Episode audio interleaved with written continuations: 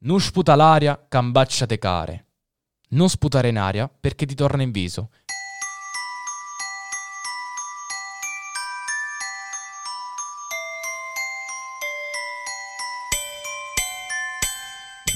Apri una casella e un detto troverai.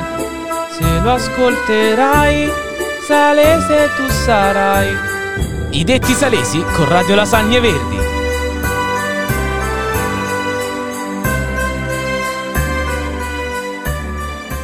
Benvenuti in questo nuovissimo podcast, come state? Speriamo bene. Oggi ai microfoni ci sono io, Dante. Chiara? Allora, Chiara, carissima, come stai innanzitutto? Abbastanza bene, sto attendendo questo Natale come tutti per riposarmi. cioè. Infatti, ragazzi, vi ricordiamo che questo è uno dei tanti podcast che utilizzeremo per fare il nostro calendario dell'avvento, calendario dell'avvento Radio Lasagne Verdi 2023. Ma parlando del detto di prima, non sputare in aria che ti va in faccia. Tradotto in modo molto più social, karma. Il karma c'è, esiste, e se c'è, dov'è, e se dov'è, chi è? Prendendo ispirazione dal monologo di Giovanni, ideato da Giovanni e Giacomo.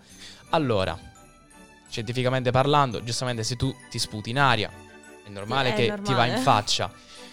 È un'espressione metaforica per dire non far del male perché ti Se ritorna. non lo vuoi, sì. Se non lo vuoi, esatto. Allora, Chiara, tu cosa ne pensi? Secondo me da una parte è vero, cioè nel senso sarà pure quella cosa un po' forse fatalistica che uno dice no, il destino non esiste, scriviamo noi la nostra storia, no, il karma non esiste, ma non è vero, cioè nel senso magari sì, c'è chi non ci crede, però io sono fermamente convinta che se io continuo a fare buone azioni, mi ritornano solo buone azioni. Sarà anche solo per l'energia positiva che uno sprigiona, cioè nel senso se io vado in un posto e porto allegria, automaticamente mi si carico di una allegria. situazione allegra. Ma guarda, io sono molto d'accordo con te. Non dico di essere un credente fermamente del karma, perché io credo poco a queste cose, però mi sono capitate situazioni in cui facendo del male mi è arrivato del male, facendo del bene mi è arrivato del bene. E questo secondo me eh, mutare anche a seconda delle persone con cui ti vai a trovare. Se ovviamente faccio del male ad una persona, poi quella persona, diciamo, È più fa in fredda modo... nei tuoi confronti, ecco. Anche, ma fa comunque in modo che comunque ti succeda qualcosa di male, che ne so, va a sparlare di te e quindi un gruppo di persone si allontanerà da te. Quindi questo è un male che non auguro a nessuno. Poi per il- quanto riguarda il fatto di fare del bene, che bene ti ritorna, Dio vede e provvede. Comunque se tu aiuti una persona in un momento molto difficile e col passare del tempo ti ritroverai anche tu in quella situazione, comunque quella persona ti sarà riconoscente. Quindi non penso che sia solo un fatto di tue azioni, ma anche delle persone di cui ti circondi. È vero perché comunque ci sono persone, mh, diciamo, ingrate, che magari tu fai tanto del bene per loro, però poi, poi alla prima difficoltà tua resti da solo, cioè questo è anche vero. Però secondo me più cerchi di sprigionare energia positiva, più la gente se ne accorge e automaticamente si carica di energia positiva. Secondo me siamo tutti quanti un po' come delle macchinine, delle molle. sì. Quindi eh, raccogliendo energia positiva degli altri diventiamo positivi anche noi. Se invece magari incontri una persona che eh, ti scoccia, ti annoia, ti trasmette una negatività, un qualcosa di pesante comunque, allora tu automaticamente quella cosa quella situazione la reputi pesante e non riesci più a svolgerla. Beh, si può dire che questa formula è usata anche da alcuni professori a scuola.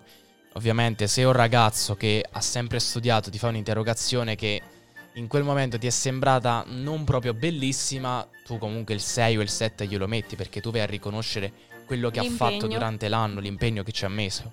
Se invece mh, vai a fare un'interrogazione ad un ragazzo che non ha fatto niente tutto l'anno, è venuto volontario su un argomento che ha scelto lui oppure è venuto solo volontario, ha studiato solo per quell'interrogazione, anche se l'ha fatta bene, Ti lascia comunque il come una- 6-7. Come una persona come quelle, mi aspetto il 6.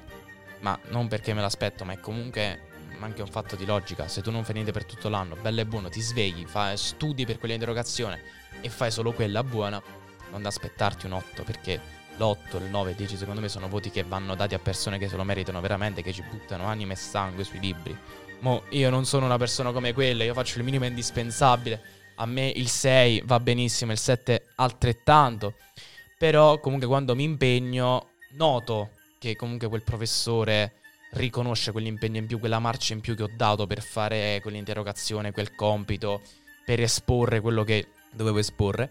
E quindi comunque mh, vai anche a seconda delle persone che frequenti, un luogo che frequenti, ad esempio se uh, al lavoro tu sei sempre stato quello burbero, non aspettarti che poi chiedi un favore e la gente Pure ti tipo dica sì o no chiedi un cambio sorriso. di turno, ad esempio. Cioè, se sei una Esatto. persona che magari cambi di turni non li dà mai, non si rende mai disponibile. Cioè, non ti aspettare che quando tu hai bisogno la gente sta là ai tuoi piedi e ti dà il cambio di turno. Cioè, tu hai descritto una situazione scolastica che è una situazione ristretta, però in realtà è una cosa che si può estendere un po' a tutto. Sì, Cioè, a infatti. qualsiasi ambito, così nella vita, se tu continui tutti i giorni a non salutare nessuno per strada, allora automaticamente quando un giorno ti sveglierai bene, nessuno ti saluterà perché tu non l'hai mai fatto. Quindi anche l'impressione che dai, mm, riprendendo il discorso di prima, se tu ti fai vedere una persona allegra, solare, felice in qualsiasi situazione, anche nelle peggiori, comunque la gente noterà questo tuo comportamento e quindi quando chiederai un favore,